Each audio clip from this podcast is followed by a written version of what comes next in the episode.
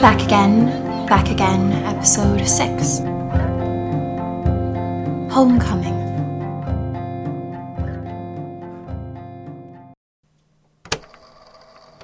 If you asked me about a rebel camp in a portal realm, I would have described to you Aslan's How. The way Disney made it. In the movies, all red and gold domed tents and mythical creatures, regal and noble.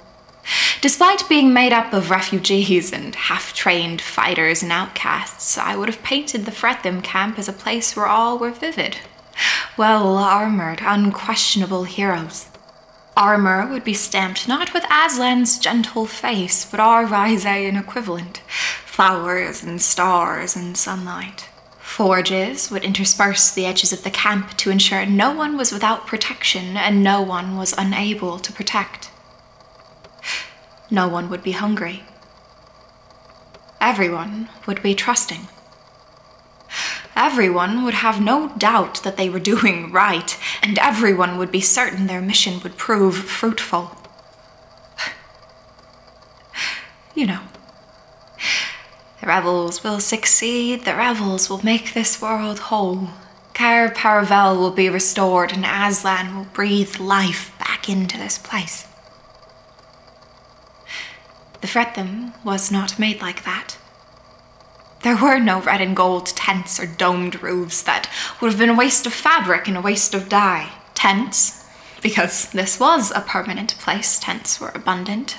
Tents were a plea to the fates to make them permanent, to stick around, were made of burlap and rough brown canvas.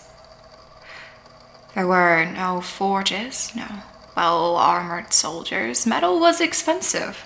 Metal cost so much money, and food was hard enough to have enough of, especially when the few mines in Rysea were guarded by soldiers and all their residents that would have wanted to help fight back were under a watch akin to a prison camp. Here, food was a luxury, and so new metal was an impossibility.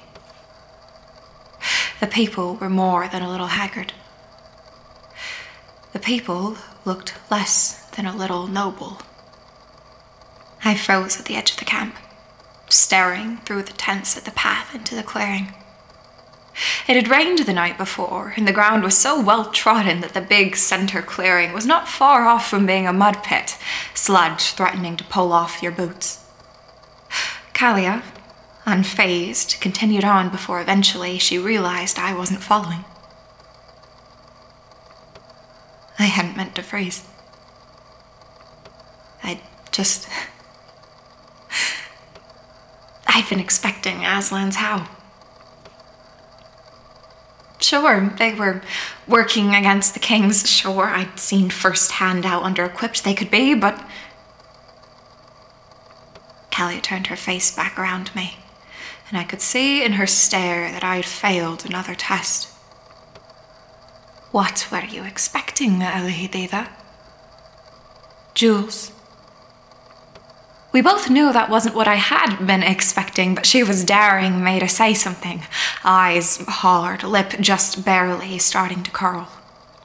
Disgust, or maybe embarrassment, marred her face, but not an embarrassment that came from self consciousness an embarrassment that came from having to be around me.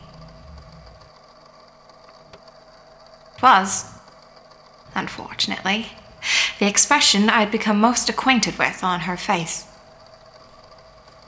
Part of me wanted to say a fighting chance, but we both knew that was unnecessarily cruel and untrue. It took an enormous amount of strength to organize something like this. Took an enormous amount of strength to stay alive as long as they had. I didn't take the bait. I simply raised my chin like Cassian taught me and pretended I had never faltered at all. The stares of the people within the clearing as we made our way to the center varied wildly between curious and caustic. No one tried to hide that they were staring either. Off on my left, a training circle had paused in their exercises to watch, and I recognized the girl leading the exercise. Recognized her, That is, from one of the raids Cassian and I had gone on. I had killed another girl on that raid. The dagger I'd taken from her at the end of it, because of course the bodies were stripped for weapons to ensure the Fretheim didn't just lose fighters but blades too, burning away even the magpie instinct of salvaging what was left. It wasn't even with me. It wasn't Cassian's room. I'd spent that night with Cassian because I hadn't wanted to be alone, and he'd been there at that battle, had known what I'd seen, and had seen it too because that raid was one we'd gone on after moonlights and rooftops, and let me tell you everything I know. And instead of giving Rhea the truth of the battle, of where we'd been going, I told her a lie about diplomacy and a dinner at the house of one of the lairds. I'd taken my armor with me. Rhea wasn't a fool. She knew my purpose in that castle my purpose when I was finally let outside of it. To inspire fear. I'd taken the girl's dagger because it was well made. It likely had been stolen from the palace in the first place, Cassian had told me. The castle was where it belonged with time. With time, I, would have learned to use it.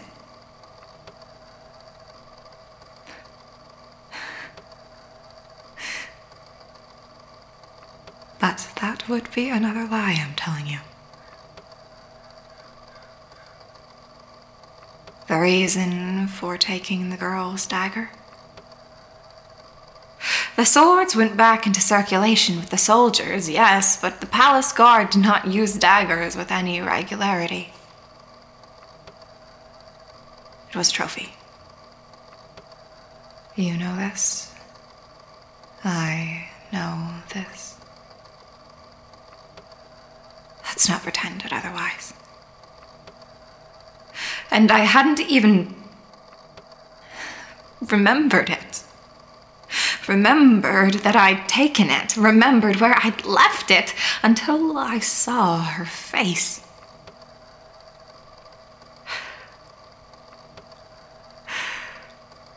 Trophy. What is a trophy if it honors nothing? If the owner forgets its existence?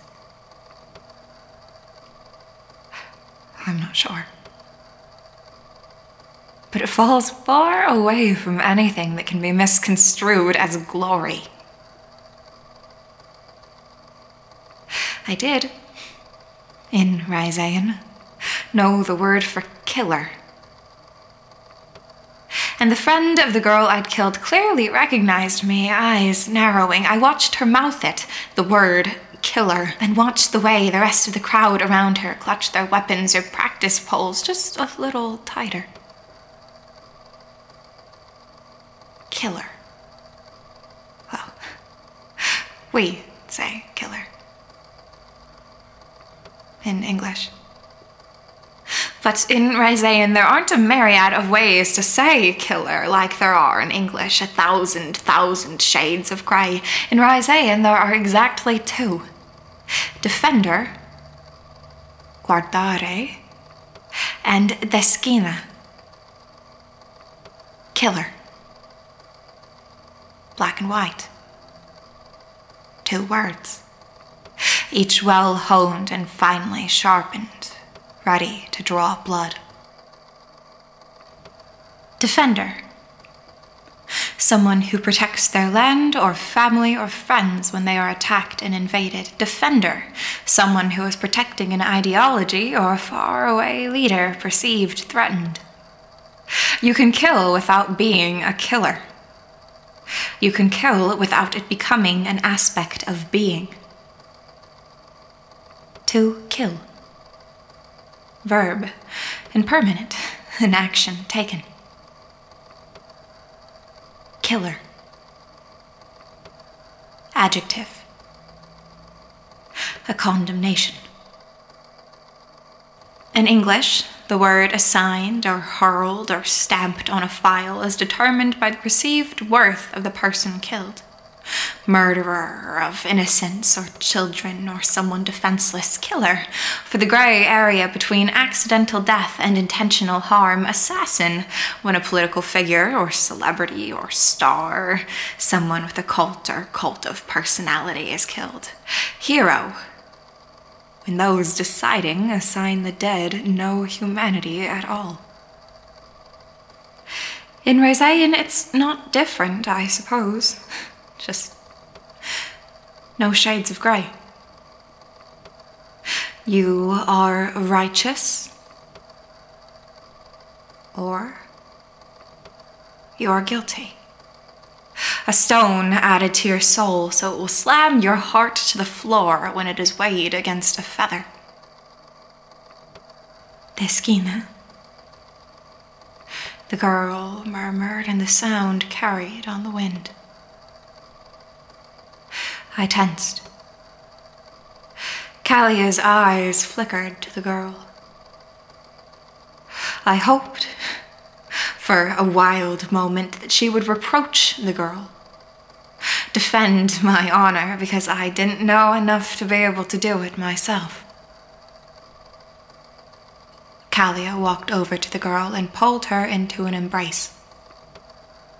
The girl's sword clattered to the dirt, and she threw her arms around Callia's neck. Callia hugged her tighter.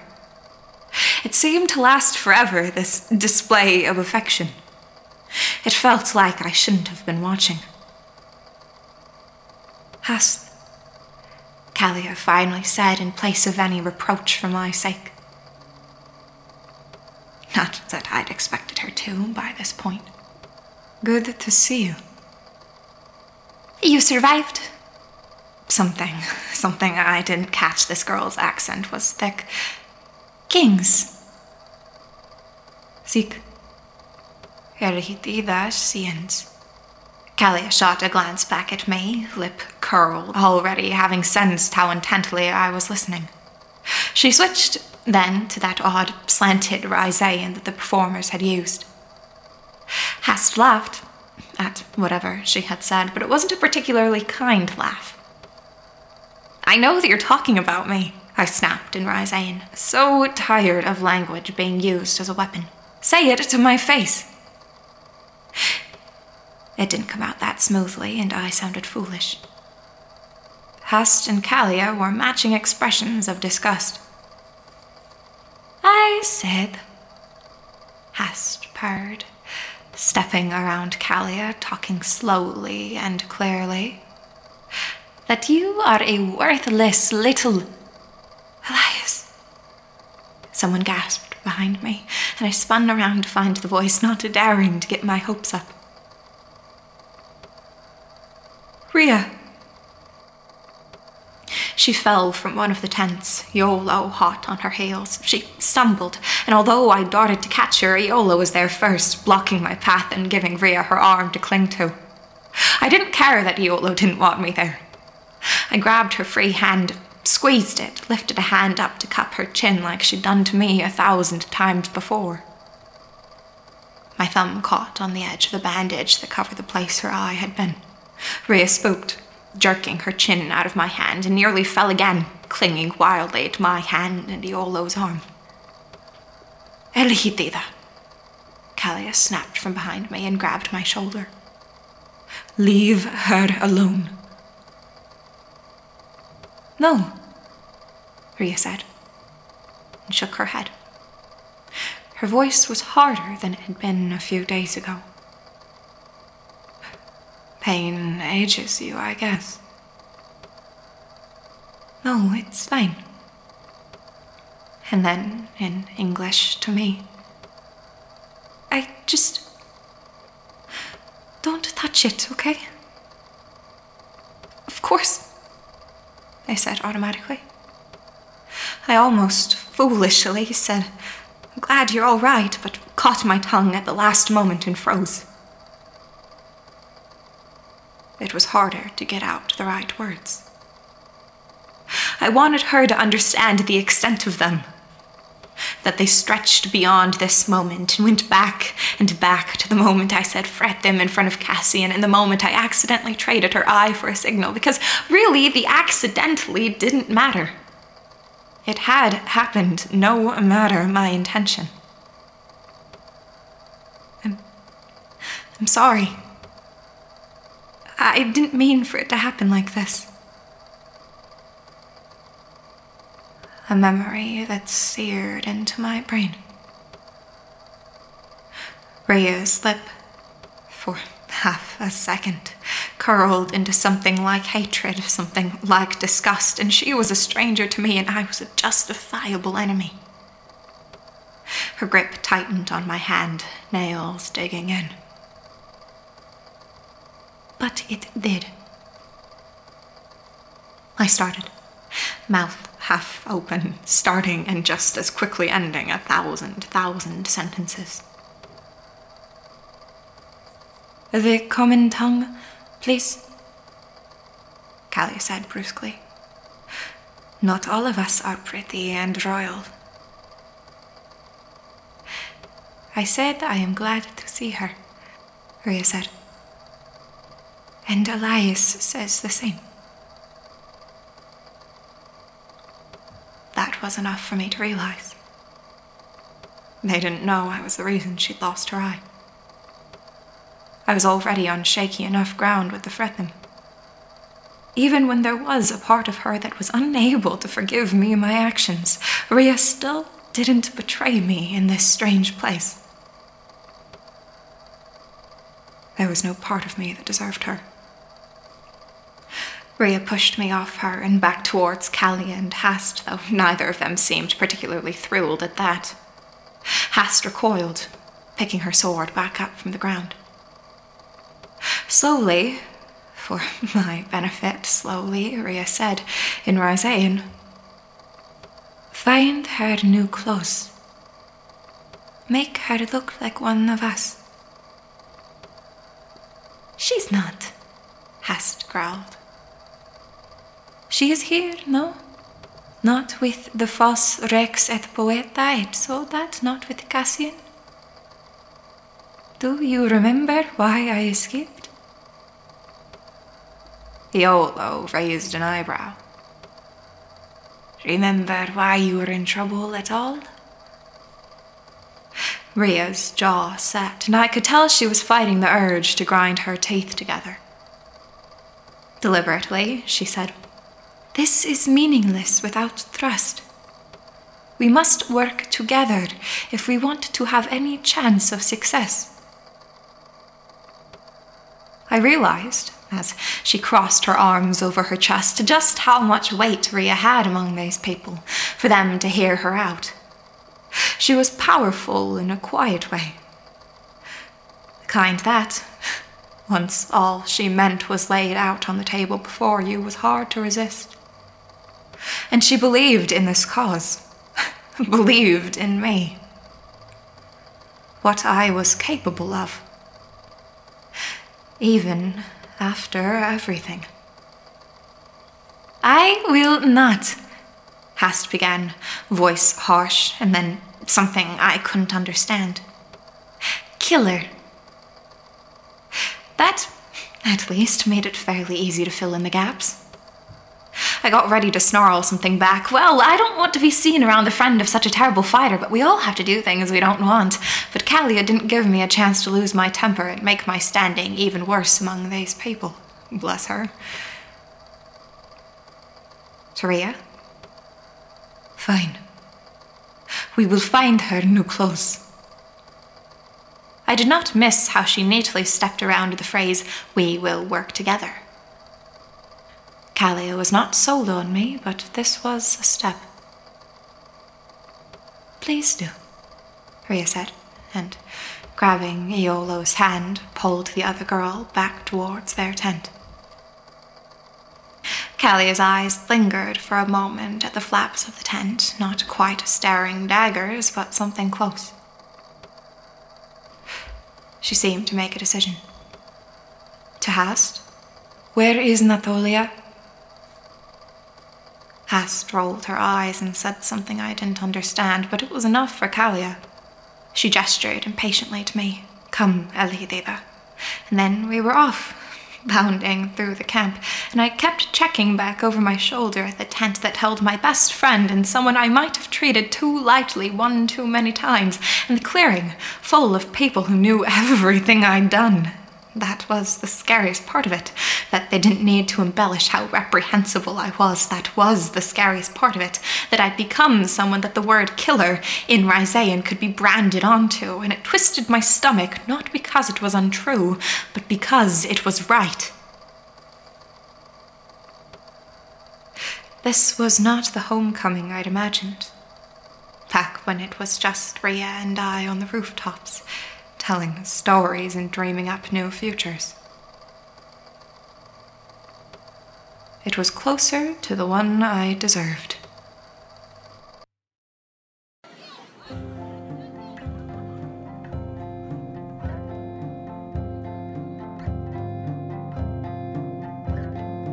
Back Again, Back Again is written and produced by me, Abigail Eliza.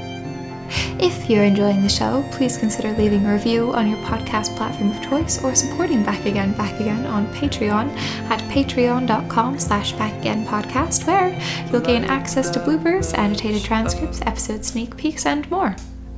If you'd like to hear more about the show, visit us on Twitter, Instagram, or Tumblr at Back Again Podcast or on TikTok at Abigail Eliza Writes. Our outro music is Nightingales by Pierce Murphy from the album To Japan and is licensed under an attribution license. The song was retrieved from freemusicarchive.org. Visit the description of this episode for full copyright information and a link to the page. Sound effect attribution, similarly, can be found in the episode description. If you've made it this far, thanks for sticking around. Please remember that this world always tries to make you feel more alone than you truly are. There are people out there who will love you without condition or expectation, and you will find them. The light soaked days are coming. I promise. You are so, so very loved. I hope you have a wonderful day.